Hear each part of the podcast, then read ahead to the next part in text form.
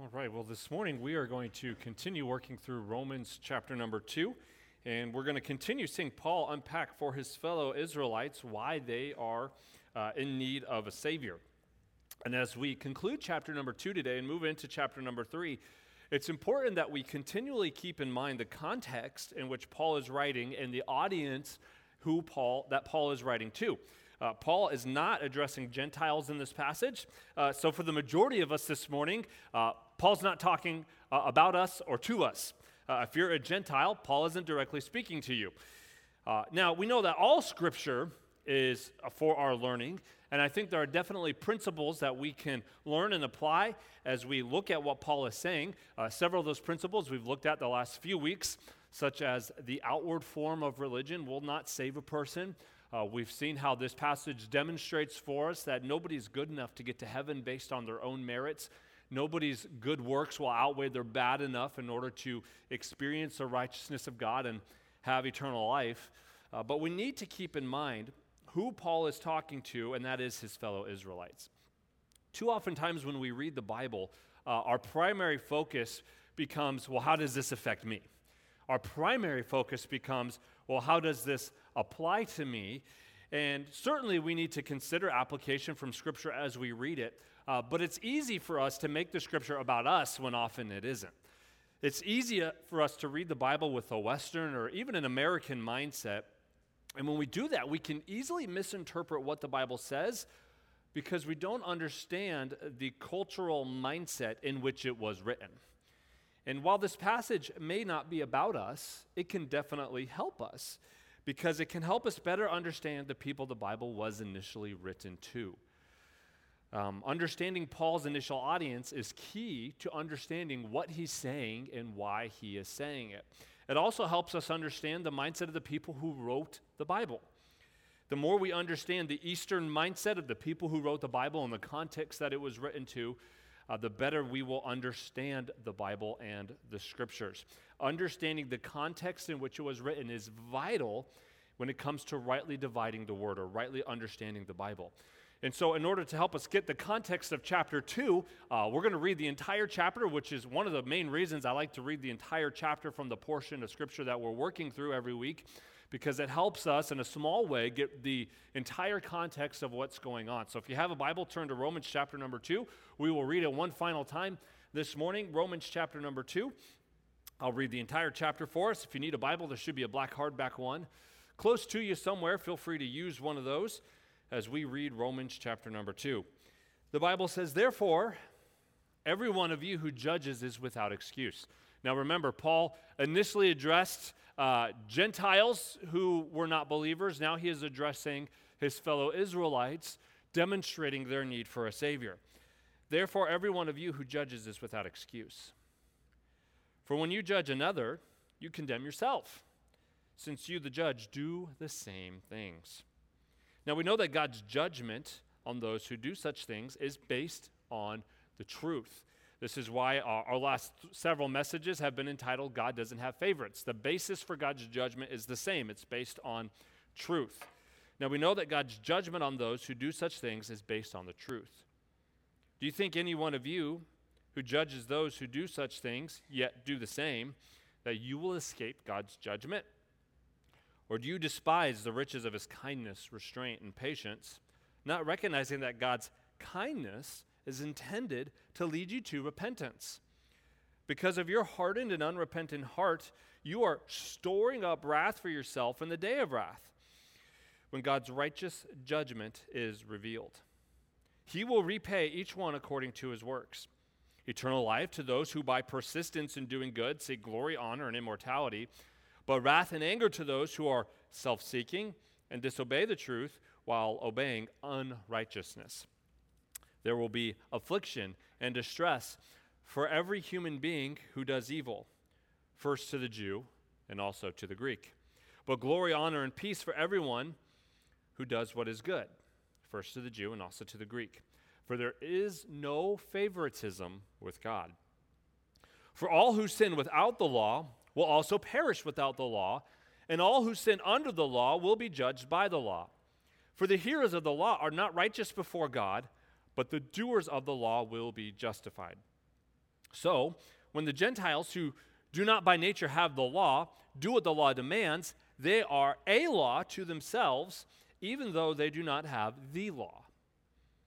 They show that the works of the law is written on their hearts. Their consciences confirm this. Their competing thoughts either accuse them or even excuse them on the day when God judges what people have kept secret, according to my gospel through Christ Jesus. Now, if you call yourself a Jew and rely on the law and boast in God, and rely on the law and know his will and approve the things that are superior, being instructed from the law. And if you are convinced that you're a guide for the blind, a light to those in darkness, an instructor to the ignorant, a teacher of the immature, having the embodiment of knowledge and truth in the law, you then who teach another, don't you teach yourself? You who preach, you must not steal. Do you steal? You who say, you must not commit adultery. Do you commit adultery? You who detest idols, do you rob temples? You who boast in the law, do you dishonor God by breaking the law? For as it is written, the name of God is blasphemed among the Gentiles because of you. Circumcision benefits you if you observe the law, but if you are a lawbreaker, your circumcision has become uncircumcision. So, if an uncircumcised man keeps the law's requirements, will not his uncircumcision be counted as circumcision? A man who is physically uncircumcised, but who keeps the law, will judge you who are a lawbreaker in spite of having the spirit of the law and circumcision. For if a person is not a Jew who is one outwardly, and true circumcision is not something visible in the flesh. On the contrary, a person is a Jew who is one inwardly, and circumcision is of the heart, by the Spirit not the letter. That person's praise is not from people, but from God. And then I'm going to continue reading down through verse number 9 of chapter number 3. Paul goes on So, what advantage does the Jew have? Or what is the benefit of circumcision? Considerable in every way. First, they were entrusted with the very words some were unfaithful. Will their unfaithfulness nullify God's faithfulness? Verse 4 Absolutely not. Let God be true, even though everyone is a liar. As it is written, that you may be justified in your words and triumph when you judge.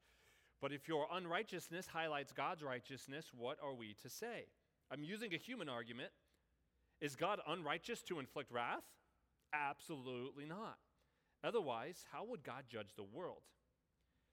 But if by my lie God's truth abounds to his glory, why am I also still being judged as a sinner?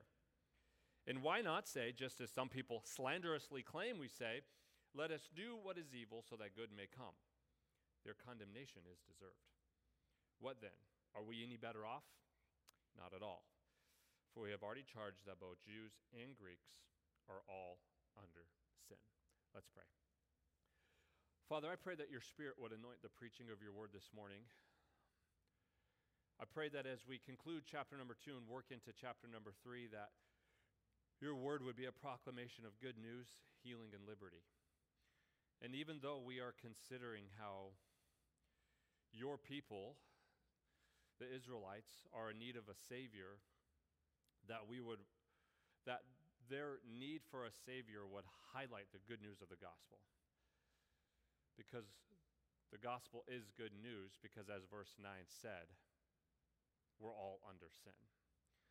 And so I pray that as we work through the rest of this passage this morning, that you would open our minds to understand and contemplate wondrous things from your word, and that your word would give us strength and life this morning. And I pray that your church would delight in your instruction, and that it would be planted in the good soil of open hearts, so that we could be like righteous trees planted by flowing streams, bearing fruit to bring you glory. Amen. As we continue to work through chapter number two, and as we conclude chapter number two, we're going to see how Paul is continuing to help his fellow Israelites understand their need for a Savior. Now, this is important because there was perhaps, as we saw in the introduction to the book of Romans, there was perhaps some tension between the Gentile believers and the Jewish believers in the church of Rome. Like we saw in our, in, in our introduction, uh, the Jewish believers had been exiled from the city of Rome for several years, and they had recently been allowed to come back into the city of Rome. And as these Jewish believers came back to the city of Rome, and as they go back to their church, their church would have looked very different and it would have felt very different because their church would have been now very largely just a Gentile church. And as you can maybe understand, their cultural differences, even some of their religious differences, would have been very difficult for these Jewish believers to come back to. It would have looked different and it would have felt different. And so there would have been some perhaps tension between the Jewish and Gentile believers in the Church of Rome. Now, like we said in the introduction, I don't think there was any division in the church because when Paul would write to a church with division, he would very plainly call out that division. And he doesn't do that in Romans, but he does address the differences between Jews and Gentiles throughout the book. And often those differences and those tensions uh, throughout the New Testament would lead to difficulties such as Jewish believers adding elements of the law onto Gentile believers.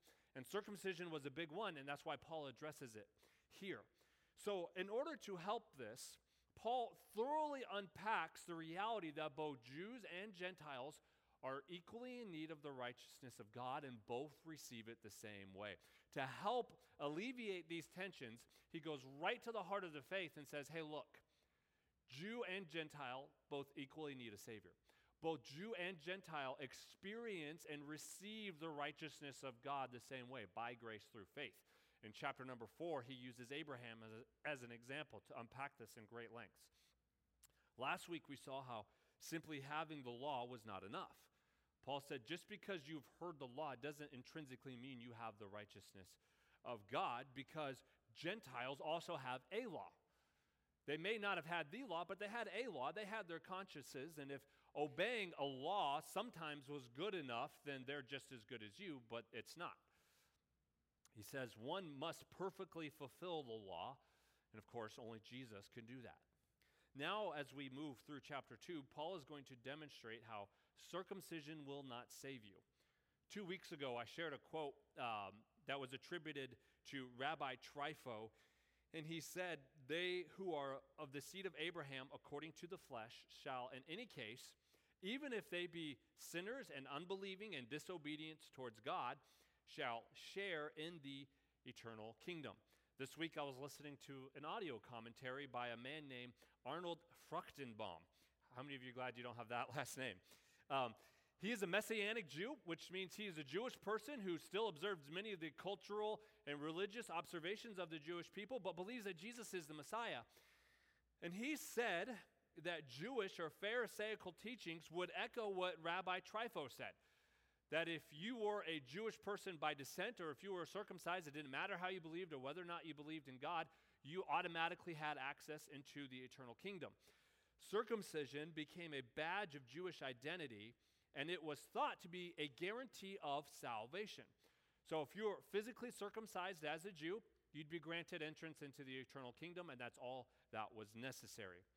And as we have seen, some later rabbis even taught that Abraham sat at the entrance of hell and would not permit any circumcised Jew to enter solely on the basis that they were circumcised. By implication, the way you lived made no difference.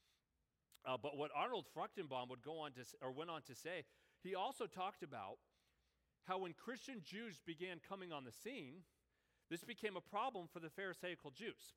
They didn't know what to do. They didn't want to say these Christian believing Jews had entrance into the eternal kingdom. So they changed their teaching a little bit, and they began teaching that if you believed Jesus was the Messiah, an angel would uncircumcise you after you died, and you would be denied entrance into the eternal kingdom. This is why Paul deals with this topic so often in his epistles. Oftentimes, when we're reading these epistles now, as Americans in Western society, we're like, man, why is Paul always harping on circumcision? This is awkward. But understanding the cultural uh, context of what was going on and what Jewish people would teach and the length they would go to to ostracize believers in Jesus, even though they were fellow Jews, it makes sense why Paul often addresses this so much. There was a lot of cultural pressure that these Jewish believers were facing, and circumcision became this dividing line among the fellow Jews. Now, as Paul is going to unpack for us, what they taught about circumcision was never the case in the Old Testament. Circumcision was a sign and a seal of the covenant that God made with Israel. We see this in Exodus chapter 12. It was a act that went all the way back to Abraham and the covenant that God made with him in Genesis 17. Under the old covenant, God formed his people by familial descent into a distinct ethnic group. That means the family of Abraham, as they grew, they became the distinct ethnic group. Those were the people of God. Physical circumcision was meant to be a reminder that they were ethnically set apart, but that their hearts still needed to be changed. It was meant to be a reminder of how they would be cut off from God's people if they disobeyed the covenant. Deuteronomy 10:16 says, "Therefore circumcise your hearts and don't be stiff-necked any longer." The physical act was never meant to be enough on its own. It was always meant to be a reminder, not what would actually save them. That's why Paul says in verse 25, circumcision benefits you if you observe the law, but if you are a lawbreaker, your circumcision has become uncircumcision. Paul says it's beneficial if you can perfectly obey the law, but if you can't, it's pointless, it's useless. And as we saw Paul establish last week, all of us are lawbreakers. None of us can observe the law. So it's, it's, it's pointless now. Following this logic, he says in verses 26 and 27 So if an uncircumcised man keeps the law's requirements, will not his uncircumcision be counted as circumcision? If he's following the law, the point is actually being made, he says. The, the, the idea, the spirit of the law is being fulfilled. He goes on to say, A man who is physically uncircumcised, but who keeps the law, will judge you who are a lawbreaker in spite of having the letter of the law and circumcision. Now, it's important to keep in mind that Paul is here, he's speaking hypothetically. No one can keep the law's requirements. But what he is saying is if theoretically an uncircumcised person kept or fulfilled the law, the fact that they were uncircumcised wouldn't matter.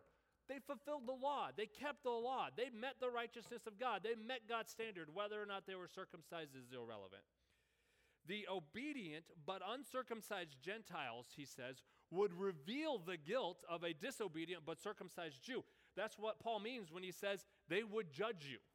They would reveal your guilt. Their obedience would reveal your disobedience. So, Paul is using this hypothetical situation to reveal that keeping the letter of the law outwardly would not change their hearts. Keeping the letter of the law outwardly, keeping up the facade, the religious appearance, would not change your heart. That wasn't how you experienced the righteousness of God. He's helping his fellow Jews understand that just because they were circumcised did not mean they had the righteousness of God. He's helping confront this false teaching that was spreading amongst his fellow Israelites. An obedient Gentile with no circumcision would be more acceptable than a disobedient Jew with circumcision. In fact, a disobedient Jew turns his circumcision into uncircumcision, he says, in God's sight because God looks at the heart. That's why he goes on to say in verses 28 and 29 for a person is not a Jew who is one outwardly, and true circumcision is not something visible in the flesh. On the contrary, a person is a Jew who is one inwardly, and circumcision is of the heart by the Spirit. That's the Holy Spirit, not the letter. The Spirit is the one that changes you, not observing the letter of the law. That person's praise is not from people, but from God. Now, Paul is not saying that every believer, regardless of their ethnicity, is now considered a spiritually Jewish person. I've heard people say that. Well, I'm, an, I'm, part, I'm, I'm a citizen of Israel now because I'm a Christian, and they'll point to this passage of Scripture to verify that, but that's not what Paul is saying. Remember, Paul is speaking to Jewish people in these verses. He's not specifically addressing Gentiles, he's addressing his fellow Israelites. The contrast that Paul is making in verses 28 and 29 is not between Jew and Gentile, but between a spiritual Jew and Jews who do not trust in God. Paul is telling his fellow Jews that to truly be a Jewish person, to truly follow God the way you as a Jewish person proclaim you are, your heart needs to be changed or set apart by the Holy Spirit. They can't simply rely on the fact that they're circumcised. That's not good enough, Paul says. Abraham was a man of faith who was accepted by God long before he was circumcised. Again, Paul's going to unpack that in greater length in chapter number four. He says a true Jew is one who has a change of heart, spiritual circumcision, he calls it, the heart that trusts in God. Warren Wiersbe said, the tragedy is that the Jews depended on this physical mark instead of the spiritual reality that it represented. A true Jew is one who had an inward spiritual experience in the heart, not merely an outward physical operation. Now, as Paul closes out chapter 2, he does this unique play on words here that we might initially miss. Look at the last part of verse 29. It's the last sentence in the chapter. He says, That person's praise, the person who has the changed heart, the Jewish person who ha- whose heart's been changed by the Holy Spirit, as a part of the people of God, their heart has been changed by the Holy Spirit. That person, he says, their person, that person's praise is not from people, but from God. Now, the word Jew, the true spiritual Jew he's talking about to his fellow Israelites, the word Jew comes from the word Judah, which means praise. The Jews would often praise each other for their obedience to the law and the way that they appeared religious. They would often praise each other and they would often conform outwardly to the law for man's praise. Pharisees loved it. That's why they would make such big shows about their prayers and the way they dress and everything, because they loved the praise of man.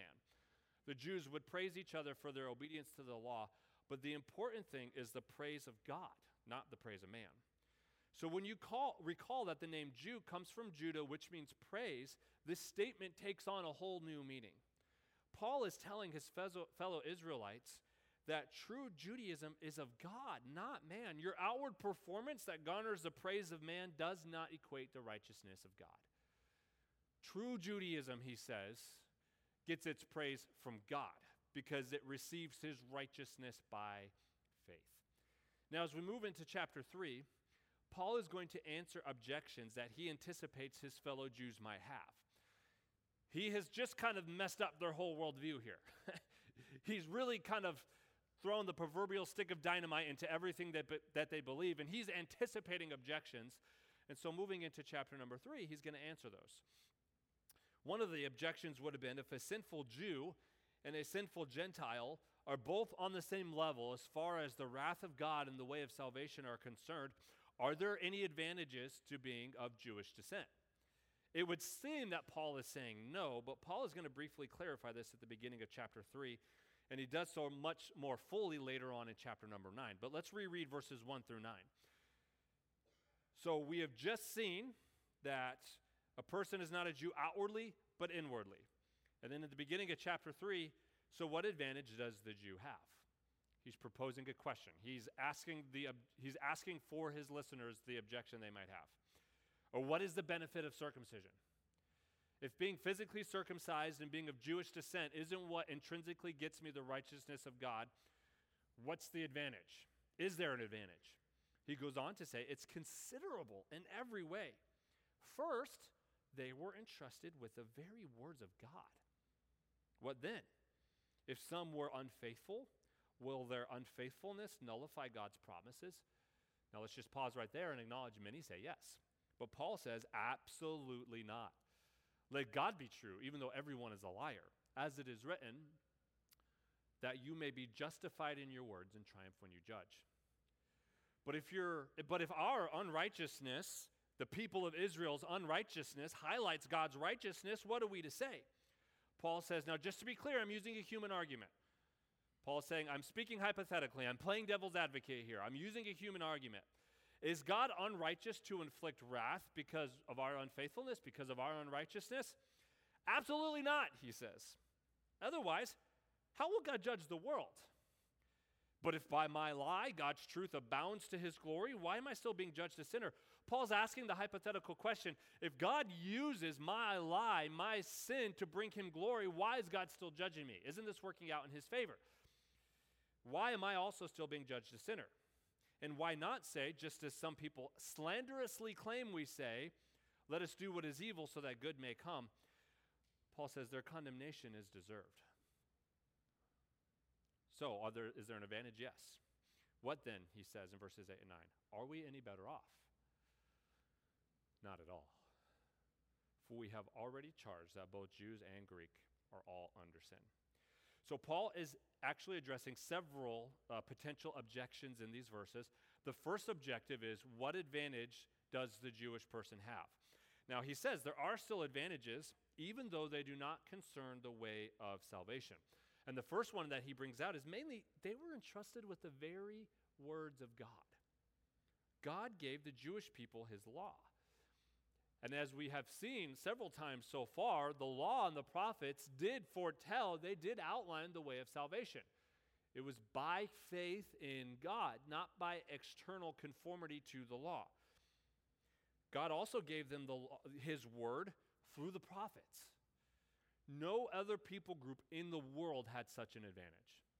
No other group in the world had direct access to the word of God the way the nation of Israel did.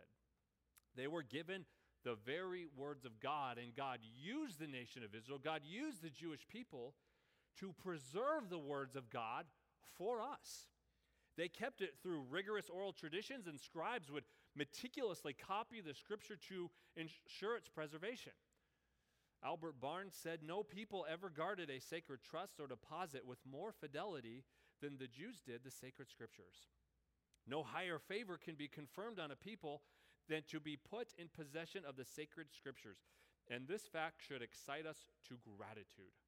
Our Bible was written by Jewish people, they were the very first people to have the Word of God. So somebody might hear Paul's statement that he made in chapter 2 and say, well, what's, what advantage do we then have? And Paul says, look, we were entrusted with the very words of God. They had knowledge of God's purposes for humanity through the scriptures. In this sense, they were the bearers of God's promises. They were the keepers of the oracles of God. This reality, the reality that they were entrusted with the very words of God, gave them a huge advantage. They had access to God's plan, they had access to God's promises. They should have known that this was, this was the way that it was going to go. Then, as we move into verse number three, Paul presents another objection that someone might ask. So, if they were entrusted with the Word of God, if they were given the promises of God, if they knew what God's plan was, and they were unfaithful with it, didn't Jewish unbelief in the oracles, in the Word of God that they were given, didn't Jewish unbelief cancel out the promises given by God? If we were entrusted with the Word of God but were unfaithful, will that nullify God's faithfulness? Will that nullify God's promises? Will that undo the promises that God made to the nation of Israel as a distinct people group? Promises that still have yet to be filled. Promises that will still one day come true for the nation of Israel. Well, Paul makes it very clear absolutely not. A Jewish person listening to Paul may think if we had this advantage and were found to be unfaithful, will that cancel out? Will that nullify God's promises that God made to us as a people? One might think yes, but God says, or Paul says, absolutely not. This is the strongest Greek phrase for saying no that there is. There's no stronger way Paul could say no than what he says here in the Greek. Some translations say, may it never be. And he says it twice in this passage. Absolutely not. He says, let God be true, even though everyone is a liar. Everybody could be found unfaithful, everybody could be found a liar, but what God says will happen. God will be true. God's promises will come to fruition. Paul says that the unfaithfulness of Israel will only prove God's faithfulness even more. Paul is saying God's faithfulness to us as a nation, as a distinct people group, will not be nullified because of our unfaithfulness. God is 100% right in what he says. And to help illustrate this, Paul quotes Psalm 51. That's why he says in verse 4, as it is written. Whenever you see in the New Testament the phrase as it is written, that's a clue that they're about to quote the Old Testament. As it's written, as it's written, that you may be justified, talking about God, that God may be justified in his words and triumph when he judges. He's quoting Psalm 51, verse 4. If you're familiar with Psalm 51, this is David's prayer of confession after he has been caught in his adultery with Bathsheba. 51 4 of Psalm says, Against you and you alone I have sinned and done this evil in your sight. So, this is what Paul is quoting you are right when you pass sentence, and you are blameless when you judge. After King David was confronted by the prophet Nathan for his sin uh, with Bathsheba, the whole incident, it wasn't just adultery, it was murder and it was lies and it was this whole big cover up. David confessed in Psalm 51, verse 4, that God is justified in his judgments. He's saying God is true. The judgment God is passing is right. God's word is true. David saying, Let God be true, for it would be against his infinitely perfect nature to be otherwise. God can be nothing but true. And so, as David receives this sentence from God, he says, God, you're right when you pass sentence. You're blameless when you judge. Nobody can contradict your word, God. What you say, God, is right, it is true. Paul quotes the revered King David to help his fellow Jews understand his point.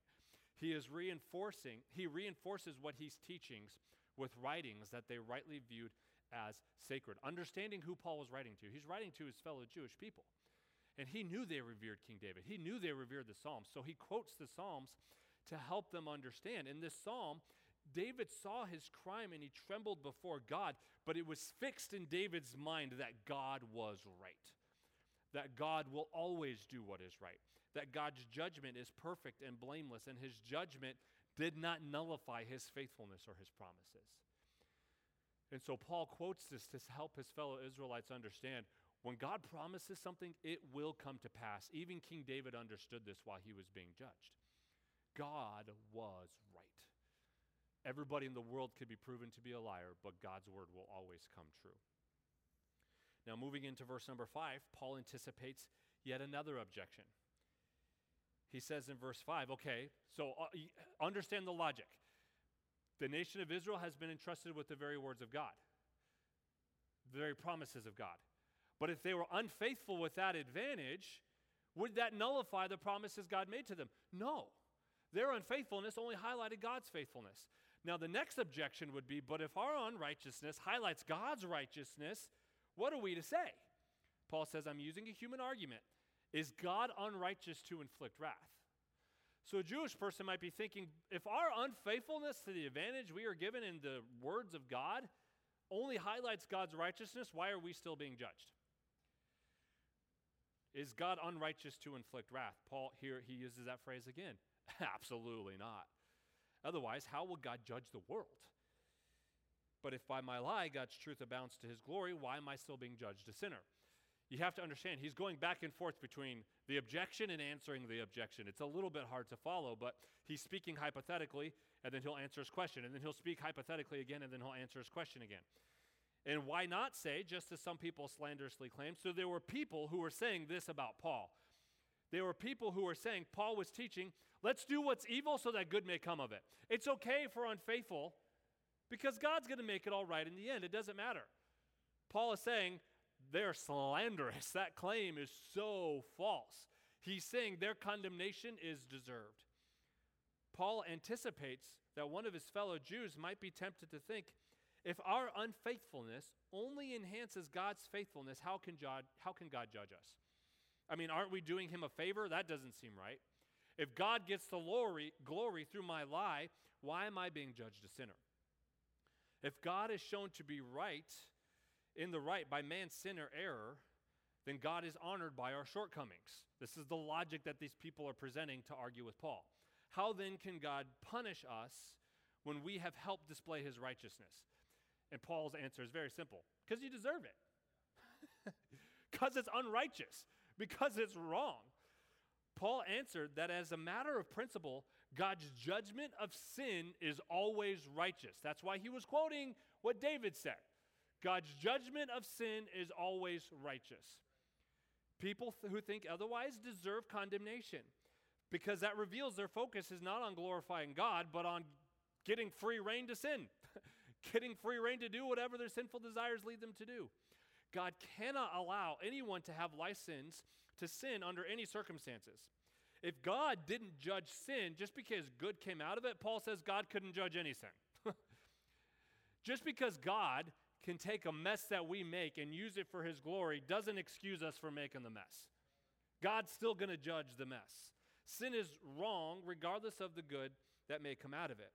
And in the specific context that Paul is dealing with here, he's dealing with Jewish unbelief.